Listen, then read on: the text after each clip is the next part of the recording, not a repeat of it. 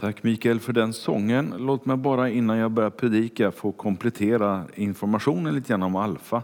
Vi ser gärna att du anmäler dig direkt på vår hemsida. Det finns en liten knapp att klicka på där så du kan anmäla dig till ett formulär med alla dina uppgifter. Eh, så gör gärna det så får du vara med när vi börjar på onsdag. Så till dagens predikan som jag vill hämta text ifrån Matteusevangeliet kapitel 19. Och i min bibel, det är väl så i de allra flesta att rubrikerna är gemensamma. Och eh, rubriken här är satt Jesus undervisar om äktenskapet. Och eh, då känner jag mig trygg. Eh, därför att det här är inte en enkel sak att undervisa om. Men när jag eh, läser min bibel så förstår jag att det finns vissa grundläggande saker som jag gärna vill peka på idag. Matteus 19, de åtta första verserna vill jag läsa. När Jesus hade avslutat detta tal lämnade han Galileen och gick på andra sidan Jordan till Judeens område. Mycket folk följde honom och han botade dem där.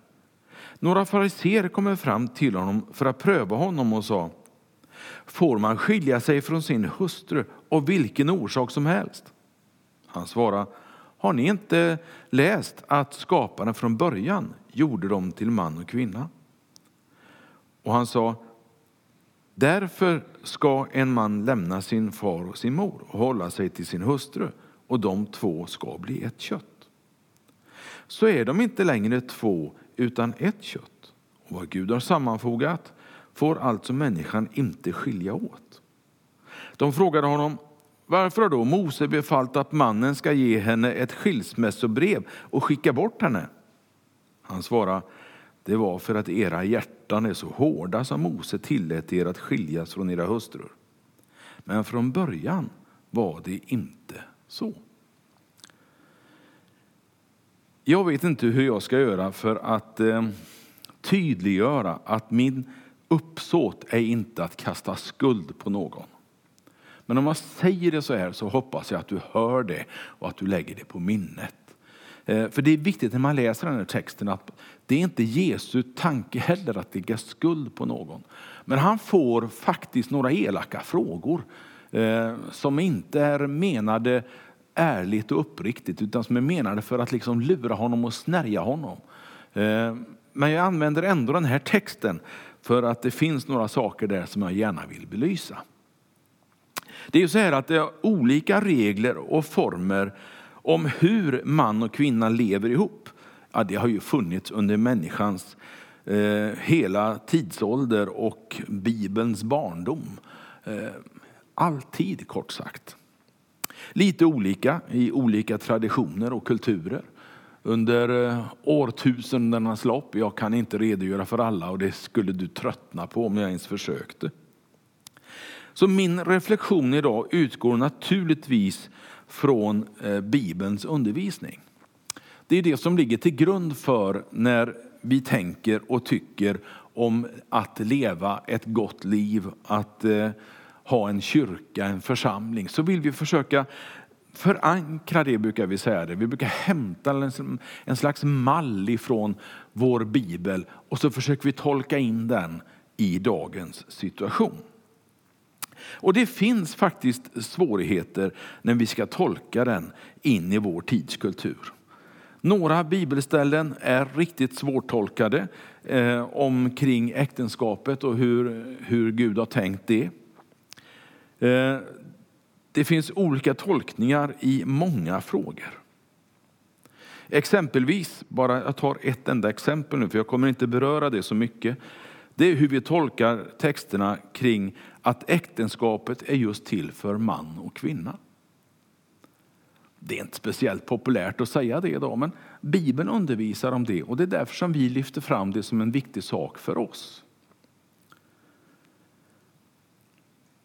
Min predikan idag kommer att eh, kanske inte räta ut alla frågetecken kring de här svåra bibelställena.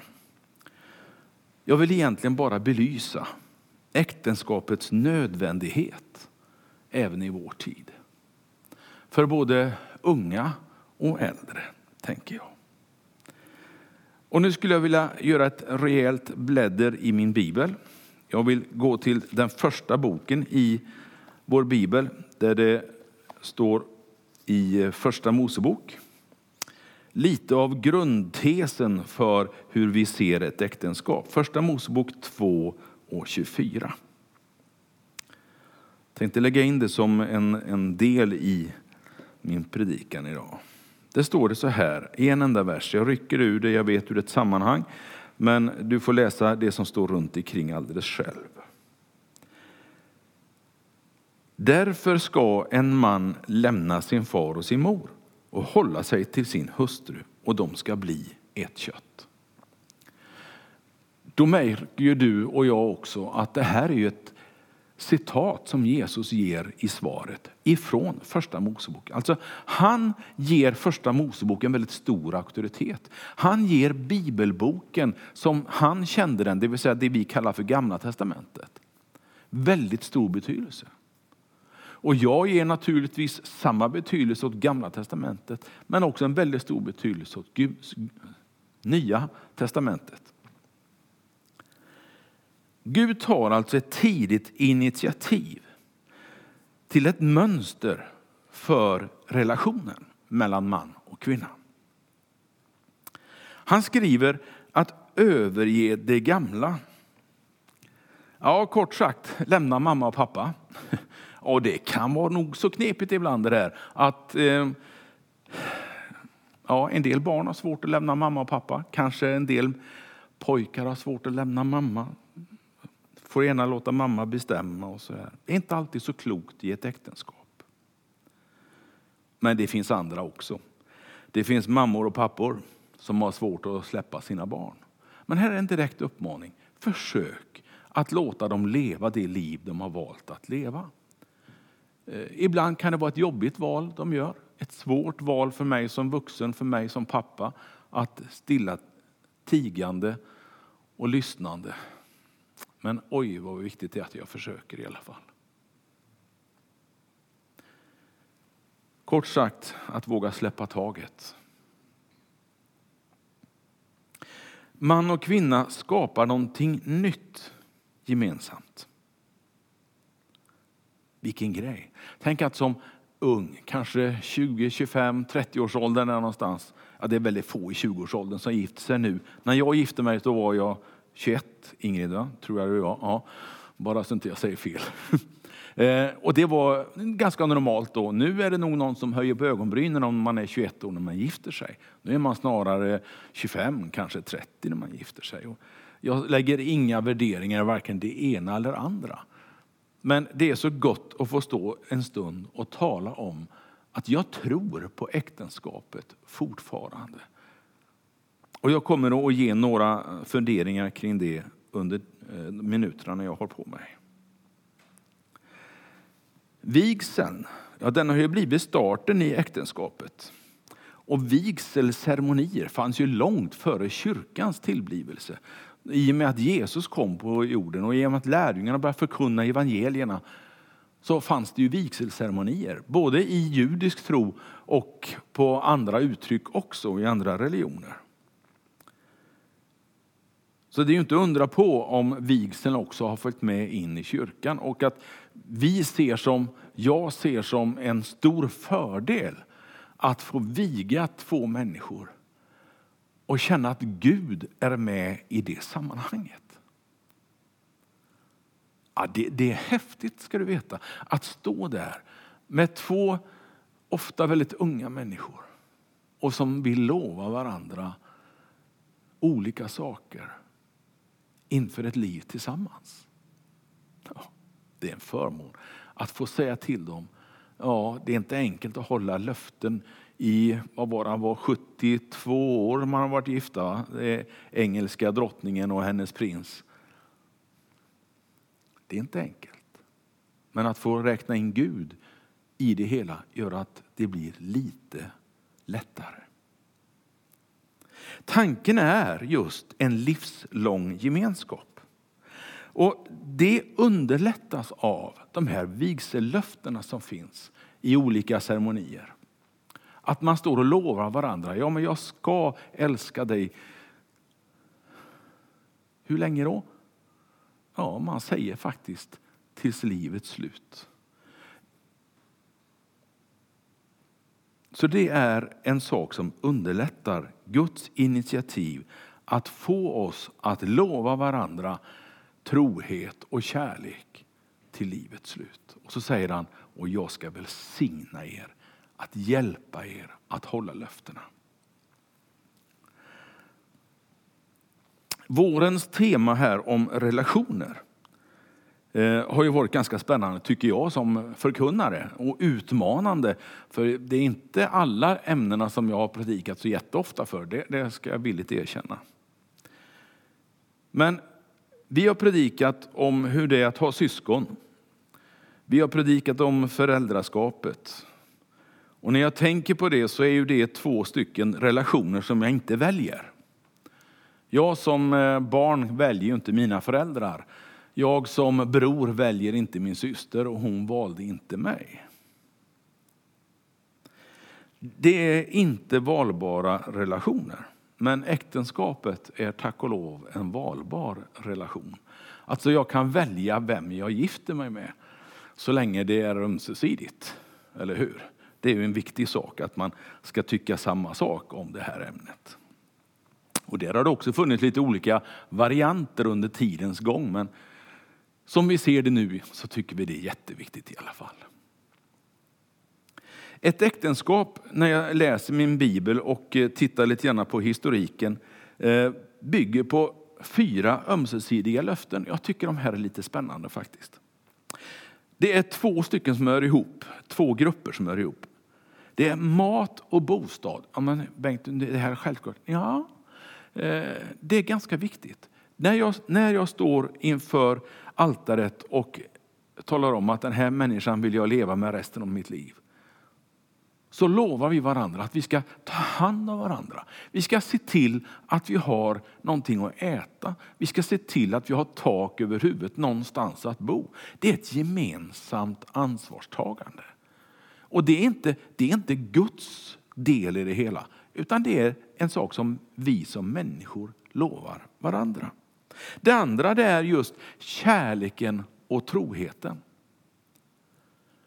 Det är inget nytt påfund att kärleken ska ligga till grund för en relation.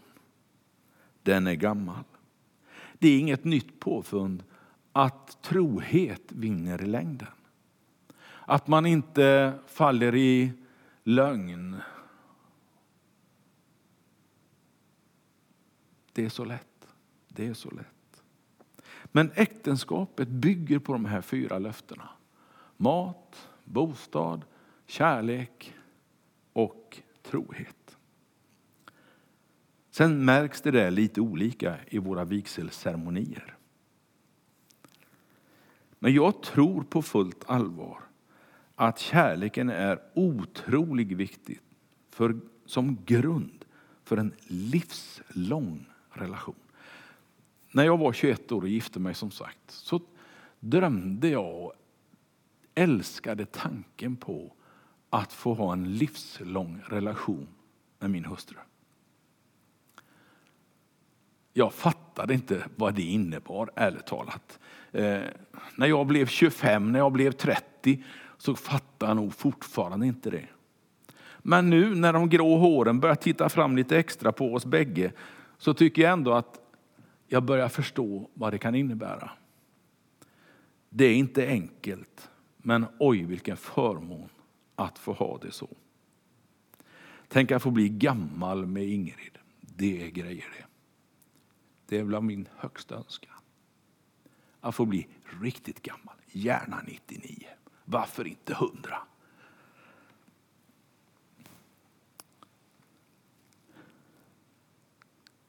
Eh, jag säger att det är svårt och det är komplicerat det här löftet.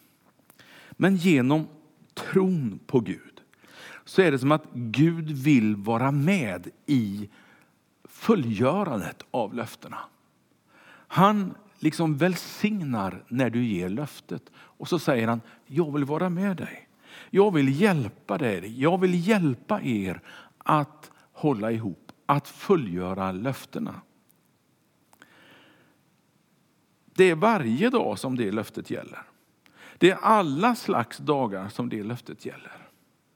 Om det är tårar ibland, om det är skratt och stoj, kanske som oftast, men ändå. Dagarna varierar. Så har han sagt, jag ska hjälpa er varje dag att leva tillsammans. Så min uppmuntran till dig det är ju då att våga räkna med Guds hjälp. Att uppfylla det löfte som du har gett. Och här finns det ett litet bibelställe, jag ska inte citera det eh, ur Predikaren 4, men, men visst är det underbart när, när predikaren lyfter fram en tretvinnad tråd brister inte så lätt. Och då tänker han på två stycken, en man och kvinna och Gud och så väver man ihop det där till en tråd som blir starkare än den enskilda tråden är. Och jag tycker om den bilden väldigt mycket. Och nu kommer vi till min tredje punkt. Och här har jag skrivit upplösningen. Ja, det är ju ingen rolig kanske punkt att avsluta med, men, men det är ju så. Alla äktenskap tar ju slut.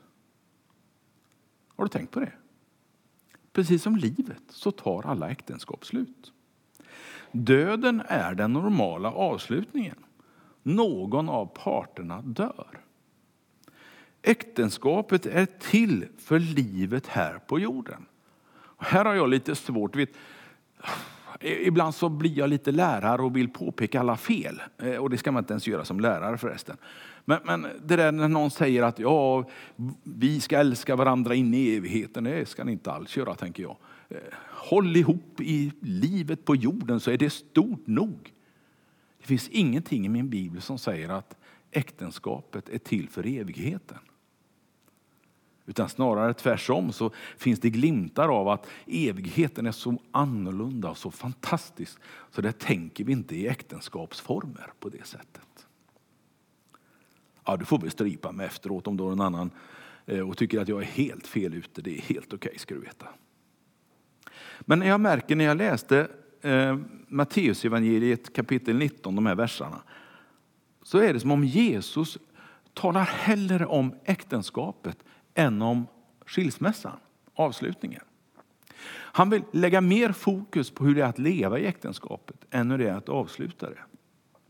Men han öppnar en liten dörr, han öppnar ett litet fönster, han öppnar en utväg för att det finns en annan utväg än döden i ett äktenskap. Skilsmässa var faktiskt riktigt vanlig på Jesu tid, både bland judar och romare och greker.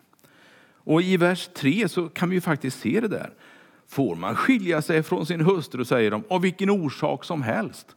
Ja, det där frågade man för att det var vanligt på den tiden att man kunde skilja sig därför att eh, det inte var städat hemma eller man fick inte tillräckligt god mat. Eller petitesser som jag kan tycka i alla fall.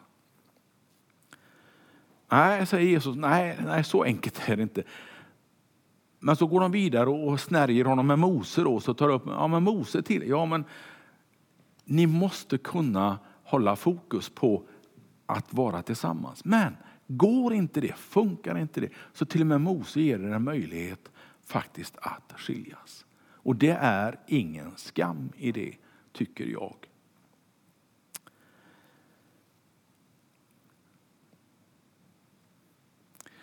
Vad jag förstår så är skilsmässan inte önskvärd, men tillåten.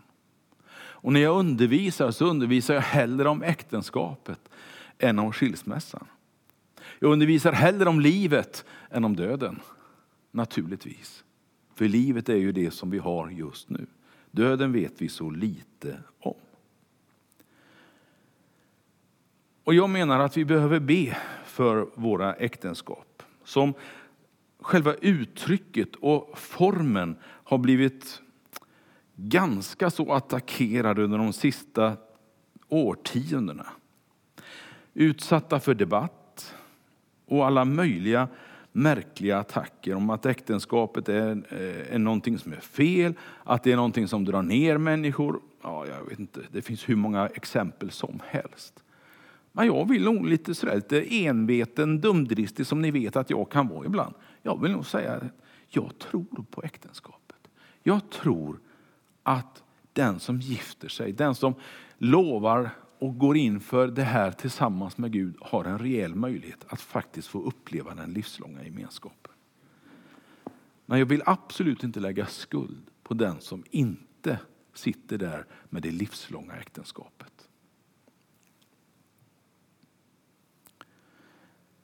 Det är svårt för ungdomar som måste flytta hemifrån. Och jag tänker på några stycken i våra storstäder. Det är ganska många ungdomar där, eller hur? Alltså det är inte enkelt att skaffa lägenhet i Storstockholm idag, eller i Storgöteborg, eller Malmö, eller vilken storstad man nu tar. Jag har ingen koll på Jönköping, och Lidköping och knappt ens Tibro, måste jag erkänna. Men det är inte så enkelt att flytta och börja plugga och hitta bostad. Eh, och en, ibland så är det en lösning när man har sin flickvän, sin pojkvän. Och jag, jag kan förstå er.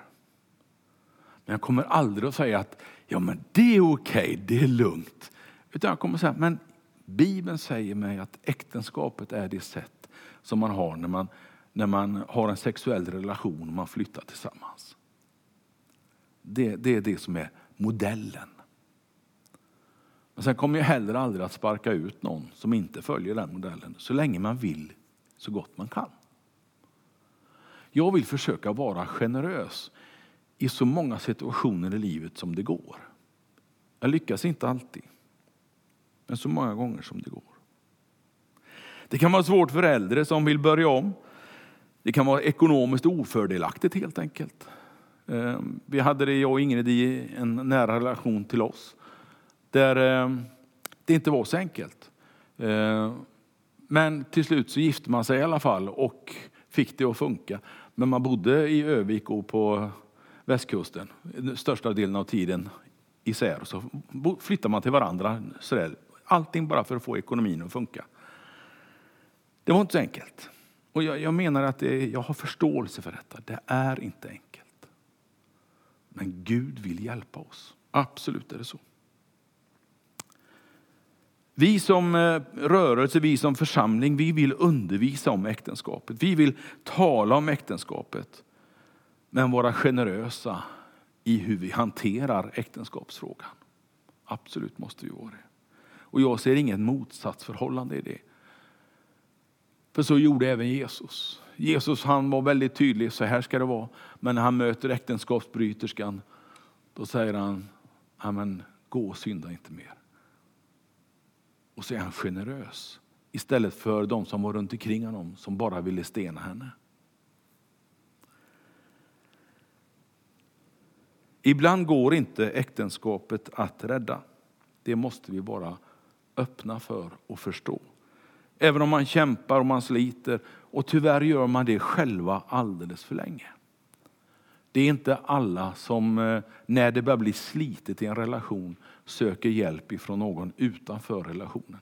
Som kan se lite annorlunda på situationen och som kan ibland kanske hjälpa till att få relationen att bli hel igen.